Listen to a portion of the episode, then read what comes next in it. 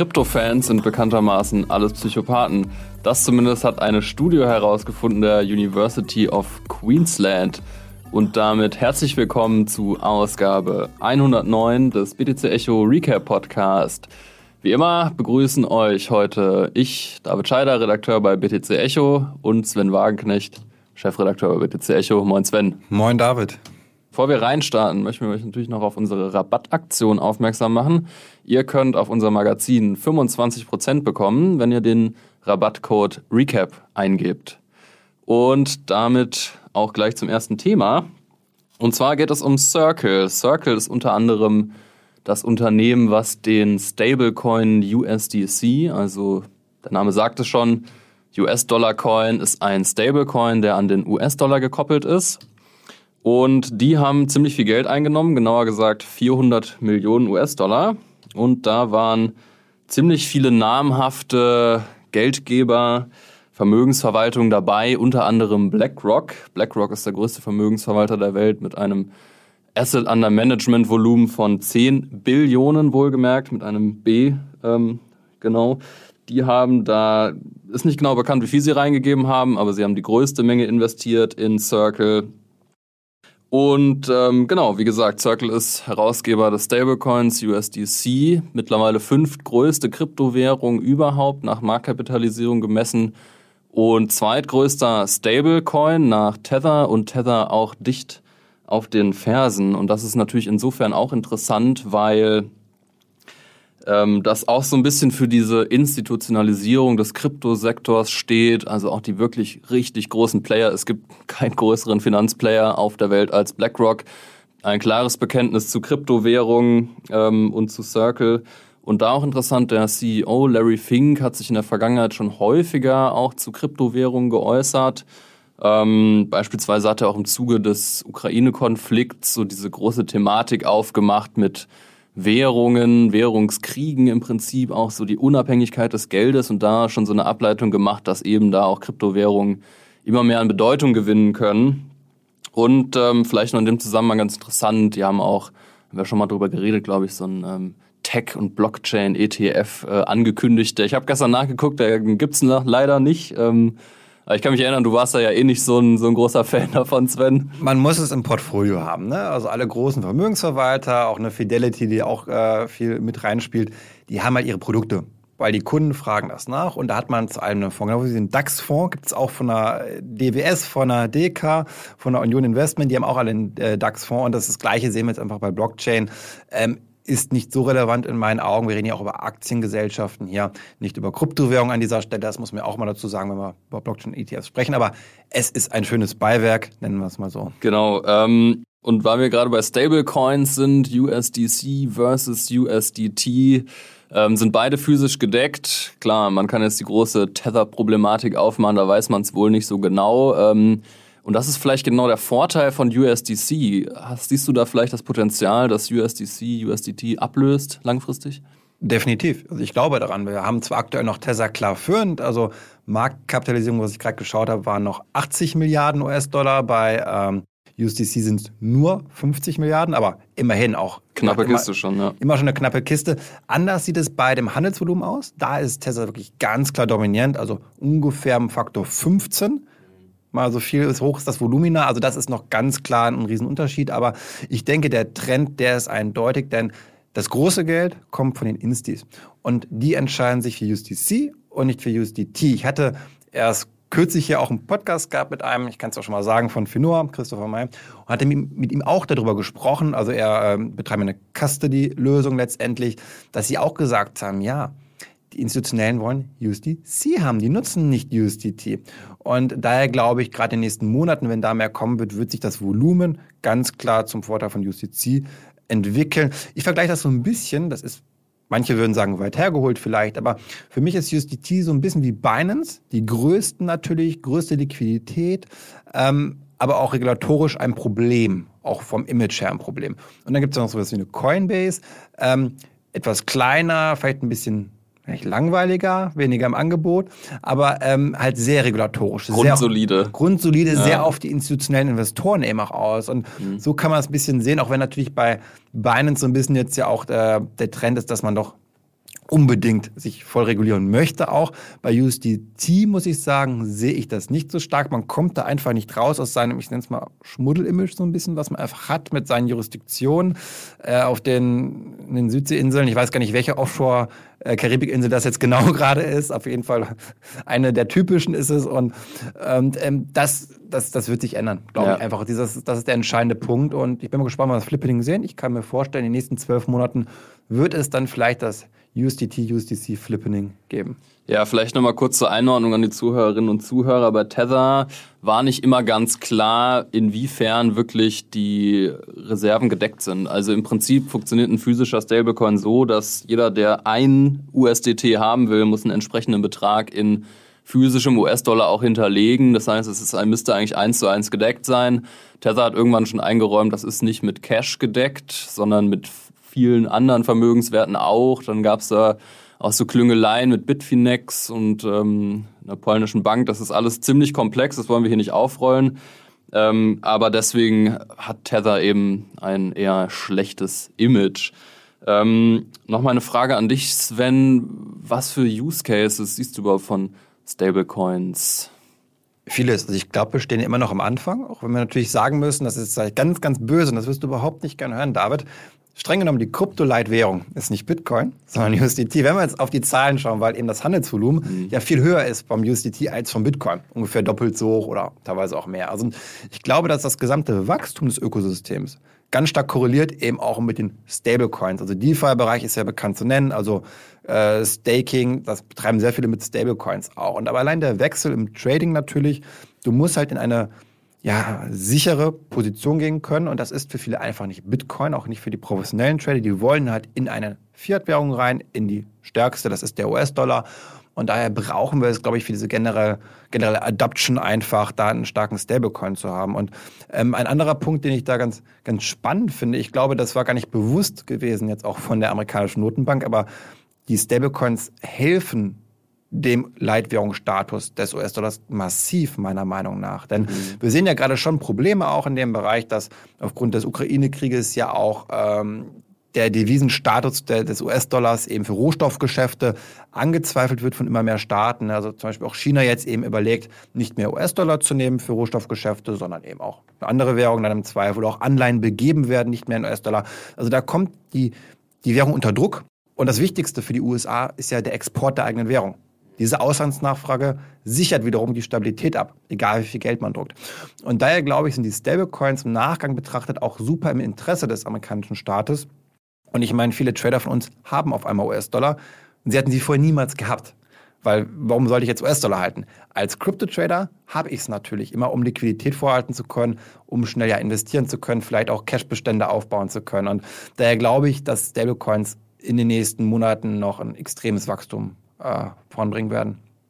Vielleicht lasst jetzt aber auch von den Stablecoins so ein bisschen dann äh, als wichtige Zahlungsmethode auch. Ich meine, man kann ja auch, das habe ich vielleicht gerade vergessen zu sagen, auch auf die Frage hin damit auch zahlen. Also gerade so in mhm, Ländern, genau, die vielleicht ja. nicht so ein gutes Bankeninfrastruktursystem haben, Lateinamerika vielleicht, hatten wir das Thema auch schon gehabt mit El Salvador, die vielleicht Bitcoin nicht nutzen wollen im täglichen äh, Bezahlen, aber US-Dollar, das kann man ja mit den tokenisierten Varianten auch sehr, sehr gut machen. Das heißt, ich glaube, dass es könnte ja von den Ländern her, von den Nationen her nochmal auch ebenfalls stark darauf einwirken. Und relevant dafür sind ja aber auch so andere Apps. Ähm, vor allem natürlich PayPal ist hier zu nennen, die ja extrem ebenfalls auch da rein möchten mit ihren, man kann ja schon Bitcoin kaufen, das wissen wir alle, aber auch da gibt es weitere Projekte. Nicht nur PayPal, sondern noch eine andere App, die noch, noch, noch mehr Krypto dann auch wirklich ist als PayPal, weil PayPal ist ja schon sehr so sehr klassisch zentralisiert, würde ich sagen. Und da gibt es halt eine Alternative von ehemals Square, heute Block. Dahinter steckt wiederum Jack Dorsey, der ehemalige mhm. Twitter-Gründer, der eben wirklich sehr, sehr bekennender Krypto-Enthusiast auch ist, Bitcoin-Fan ist. Und das ähm, Spannende da ist jetzt eben auch, dass da die Casey Wood was gemacht hat mit ihrem bekannten Fonds. Und äh, da kannst du vielleicht mal erzählen, was das mit PayPal und Block zu tun hat und, und Krypto insgesamt. Ja, sehr gerne. Also zur Einordnung, du hast es ja auch schon gesagt, Block ist ein Unternehmen, was von Jack Dorsey gegründet und geleitet wird. Ähm, ehemals Twitter-CEO, mittlerweile hat er mit Twitter nichts mehr zu tun und fokussiert sich eben vollkommen auf Block. Und das ist insofern interessant, weil Block ähm, mit der Cash-App. Das ist so, ja, PayPal in noch viel umfangreicher. Ich will nicht sagen besser, ich will es nicht bewerten, aber auf jeden Fall umfangreicher. Ähm, insofern, als dass es, ich habe es vorhin nachgeguckt, es ist ein Bankkonto, es ist irgendwie eine Debitkarte, du kannst in Aktien investieren und du kannst eben auch in Bitcoin investieren und Bitcoin bezahlen.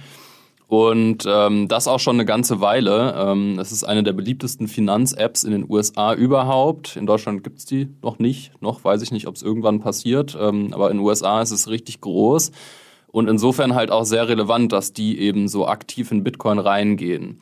Und besagte Kathy Wood ähm, ist eben die CEO von ARK Invest und ARK Invest hat 23 Milliarden US-Dollar under Management. Also es ist schon jetzt nicht erste Liga, aber die danach wahrscheinlich. Also nicht BlackRock, aber auch groß auf jeden Fall. Und die haben eben ähm, öffentlichkeitswirksam angekündigt, ihre Bestände von PayPal abzustoßen und im gleichen Zuge gesagt, naja, ähm, wir haben dann eine Alternative. Die Alternative heißt Block Cash App und ähm, eben auch ein klares Bekenntnis zu Bitcoin und Lightning. Also das wurde auch auf der Bitcoin-Konferenz 2020 eben angekündigt ähm, und insofern natürlich ähm, sehr öffentlichkeitswirksam. Und Kathy Wood ist halt einfach ja so eine Star-Investorin. Irgendwie ihr Wort hat Gewicht. Ähm, die machen auch immer so ein Big Ideas Report jedes Jahr. Also sind sehr tech-fokussierte Investmentgesellschaft. Also ähm, ja, fokussieren sich eben auf technologische Trends wie irgendwie Bioengineering und Blockchain und Bitcoin natürlich.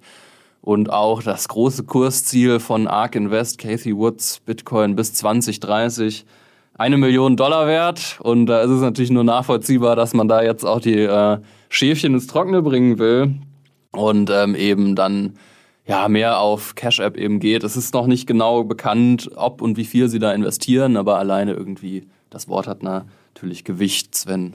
Ja, also ähm, ich kann es gut nachvollziehen. Sie steht ja auch ein bisschen unter Druck, die gute Casey. Also ich finde sie gut, muss ich erstmal dazu sagen, ja. weil sie ist mutig, sie traut sich etwas zu sagen und, und ist sehr progressiv eingestellt. Und die Kritik, die sie ja ausgesetzt, so ein bisschen durch die starke Korrektur der Tech-Werte eben seit November, ja, na gut, das ist halt klar, dass das eben passiert. Ähm, da finde ich, kann man ihr jetzt wenig die Schuld geben. Wenn man halt Innovationswerte hat und eben die Leitzinsen steigen, wir Inflation haben, dann ist das halt ein schwieriges Szenario. Und ich denke halt, sie möchte damit so eine Art Befreiungsschlag machen. Sie glaubt natürlich dran und es könnte halt auch funktionieren, weil wenn sie jetzt eben so schlecht dasteht, gerade von der Performance im Vergleich zu anderen Indizes und Fonds, könnte das genau die Chance sein, eben diese Bitcoin-Wette so ein bisschen auch dann wieder eine mega Outperformance zu machen, sich wieder ins Scheinwerferlicht so im positiven Sinne dann äh, bewegen zu können. Und ähm, ich denke, dass, dass sie hier auch von einer Entkopplung ausgehen könnte. Das heißt, jetzt aktuell haben wir eine starke Korrelation zwischen Tech-Aktien und Kryptowerten und dass wir vielleicht in den nächsten Monaten sehen, dass die halt viel stärker performen. Und das wäre halt dann eben genau die Chance, wo auch eine Block, die aus Analystensicht viel risikoreicher eigentlich ist als eine Paper, weil sie ist kleiner und das ist halt weniger von der, von der fundamentalen Seite her sozusagen weniger safe, könnte man sagen, dass dieses Risiko bewusst aber eben eingegangen wird mit der Spekulation auf eine Entkopplung. Ich weiß es nicht, ob sie so denkt und ähm, ja, da bin ich mal sehr gespannt wie das dann ja weitergeht. Und bei uns geht es dann jetzt mal weiter, würde ich sagen, mit einer spannenden Studie. Und zwar von der Queensland University of Technology. Die wollte wissen, welche Charaktereigenschaften so Kryptoinvestoren haben. Und dabei kamen sehr spannende Sachen raus, ähm, die nicht so gut aussehen für uns, muss ich dazu sagen, David. Ich habe dann schon gerade ein bisschen meine Selbstreflexion anwerfen müssen, sagen, okay, ups, stimmt das denn wirklich, was dabei rauskam bei dieser Studie? Und zwar haben die 500 äh, Menschen befragt oder die haben teilgenommen, also es ist schon repräsentativ, im kleinen Rahmen kann man zumindest sagen. Und dabei ist rausgekommen, ja, dass Bitcoin-Investoren Psychopathen sind. Ähm, fand ich ganz lustig, natürlich auch so ein bisschen mit Schmunzeln. Und ich kann einmal auch vorlesen, was genau das so das Ergebnis war. Und zwar stand dann da, der durchschnittliche Bitcoin-Investor ist ein berechnender Psychopath mit einem aufgeblähten Ego. Das ist sozusagen das, das finale Statement von dieser Studie. Ähm, und zudem wurden Anzeichen von Narzissmus, Machiavellismus, Psycho Psychopathie und Sadismus entdeckt. Und ganz schön fand ich dann auch noch die Erklärung für den Sadismus. Und zwar hieß es dann von einem der Wissenschaftler, für sie, also die Bitcoin-Fans, sind vielleicht sowohl das Vergnügen, den Schmerz eines anderen zu sehen, als auch die Angst, etwas zu verpassen, mit Egoismus verbunden. Ähm, harte Vorwürfe, David, würde ich sagen, ne? ähm, dass wir als alle Psychopathen sind, als, als Bitcoin-Fans. Wie ist denn deine Meinung zu dieser Studie? Ja, mein Ego ist auch gleich eingeschrumpft, als ich das gelesen habe. Ähm, ja, es ist, äh, es ist hart, hart das zu hören. Ich weiß nicht, inwiefern das aussagekräftig ist, kommen wir gleich gleich nochmal zu. Aber ähm, klar, also es ist, fällt so ein bisschen in die Kategorie gefundenes Fressen für Menschen, die Bitcoin doof finden und irgendwie auch BitcoinerInnen nicht so cool und hat auch richtig gut geklickt. Der Artikel wurde natürlich dann bereitwillig von der Boulevardpresse und auch von der New York Post, also schon einer größeren Zeitung, aufgenommen und auch auf Twitter heiß diskutiert, auf allen Kanälen. Ja, ähm, also klar, irgendwie 566 Menschen ist halt auch nicht so viel erstmal. Und ähm, also wenn man vielleicht irgendwas Konstruktives von der Studie ableiten kann, ähm, dann ja doch, dass es ja schon durchaus stimmt, dass die Kryptoszene schon auch männlich geprägt ist. Also es gibt, glaube ich, schon ähm, gewisse Eigenschaften, so die dem zu eigen sind. Und ich glaube, ähm, naja, es ist halt so, dass häufig Männer so ähm, auch an Investing irgendwie mehr interessiert sind als Frauen und dann kommt noch der Tech-Aspekt dazu und schon hat man irgendwie so eine Teilmenge von Menschen, die halt nicht unbedingt repräsentativ ist für die Gesamtheit aller Menschen. Das ist schade und ähm, sollte sich auch ändern, ähm, aber ich gehe natürlich nicht mit, äh, dass jetzt deswegen alle Menschen, die Bitcoin gut finden, Psychopathen sind. Also auch die Bitcoin-Community äh, ist diverser, als man denkt. Und ich war auch schon auf einigen Meetups und ähm, das ist anders als ähm, den Eindruck, den man irgendwie auf Twitter bekommen kann. Also da sind eben ganz, ganz verschiedene Charaktere und ähm, ja, gegen den Vorwurf des äh, Psychopathie, äh, da muss ich mich als Bitcoiner natürlich auch stark gegen wehren. Ähm, wenn jemand den Eindruck hat, dann äh, sagt es mir gerne, aber ich, ähm, ja, nehme das jetzt nicht persönlich und auch nicht so ernst. Ich glaube, David, worum es doch vor allem geht, sind gewisse Eigenschaften, die damit verbunden werden. Also wer jetzt in Bitcoin investiert, der ist halt vielleicht auch risikoaffiner. Es ist etwas Neues, etwas Unbekanntes, das nicht immer so gut dasteht. Also der Bausparvertrag, sage ich jetzt mal, spricht sicherlich ein anderes Klientel an als im Bitcoin. Und entscheidend ist da so die Risikoaffinität, glaube ich. Und dass Menschen, die diese Charaktereigenschaften zutreffen, wie Psychopathie, ähm, Egoismus vielleicht, das sind auch Menschen, die halt eine höhere Risikoneigung haben. Und ich glaube, dass wir eine Art, ich nenne es mal auch Scheinkorrelation vielleicht haben, zu sagen, okay, das sind Psychopathen. Nein, entscheidend ist, das sind Menschen, die bewusst Risiko eingehen, die vielleicht auch nicht allen immer so vertrauen so stark, denn Bitcoin ist ja begründet dadurch, dass ich eben nicht in die Zentralbank, in den Staat so ein großes Vertrauen immer habe. Ja, und das ist natürlich dann wieder auch ganz gut passend mit Menschen, die eben nicht Verfolgungsängste haben, aber Psychopathen sind, also ein großes Misstrauen auch haben gegenüber anderen Institutionen. Und ähm, vielleicht da so eine kleine Anekdote auch, die mir da einfällt, immer aus dem Studium in der Statistikvorlesung. Da ging es um die Lebenserwartung der Menschen und woran man das am besten erkennen kann, ob ein Mensch sehr lange lebt. Und eine ganz einfache Sache ist die Benutzung von Zahnseide. Das hatte die höchste Korrelation gehabt, also Lebenserwartung steigt mit der Intensität der Zahnseidebenutzung. Jetzt kann man sagen, ist Zahnseide jetzt so gesund, so wichtig? Oder liegt es vielleicht daran, dass die Menschen, die Zahnseide benutzen, auch die Menschen sind, die sich besonders gesund ernähren, die besonders auf ihre Gesundheit achten? Das heißt, die Zahnseite ist es nicht, es ist irgendwie eine Scheinkorrelation am Ende. Und genau das, glaube ich, können wir ja auch bei dieser Studie so ein bisschen vor diesem Hintergrund feststellen, die Menschen sind keine Psychopathen, keine Killer, keine Sadisten. Nein, sie haben eine hohe Risikoaffinität, sie haben vielleicht vertrauen vielleicht nicht so stark Institutionen, wie andere Menschen das tun. Und deswegen ist das der Outcome am Ende des Tages. Aber ich glaube, es ist, wie du auch schon meintest, ein gefundenes Fressen für viele. Es war ja, ich glaube, die Sun in den UK, in, in mhm. Großbritannien, also die Bildzeitung so ein bisschen dort auch. Und äh, man nimmt es gerne auf. Wir sprechen gerne auch hier im Podcast drüber, geben unseren Senf dazu dann auch. Ähm, aber klar, ich glaube, eine selbstkritische Haltung, die, die, die sollte man ja auch haben und die überlegen, warum. Nicht, ja findet man Bitcoin gut vielleicht auch und das können verschiedene Motive auch sein, wie du schon sagtest, aber ja, ein bisschen weit hergeholt vieles, denke ich. Ja, also ich glaube, insgesamt kann man von dieser Folge mitnehmen, dass, ähm, naja, der Kryptomarkt immer mehr institutionalisiert wird und auch ähm, Menschen, die jetzt frühzeitig da eben reingehen, natürlich eine größere Risikopräferenz haben, offensichtlich. Das gilt im Kleinen eben für die psychopathischen Bitcoin-Investoren und Investoren und im Großen für BlackRock, ARK Invest und Co. Und ähm, wenn sich dann Kathy Woods ähm, Kursprognose tatsächlich bewahrheitet, dann wird eben diese Risikopräferenz auch ähm, belohnt. Und damit verabschieden sich Sven und ich auch wieder für diese Woche und wir hören uns in sieben Tagen.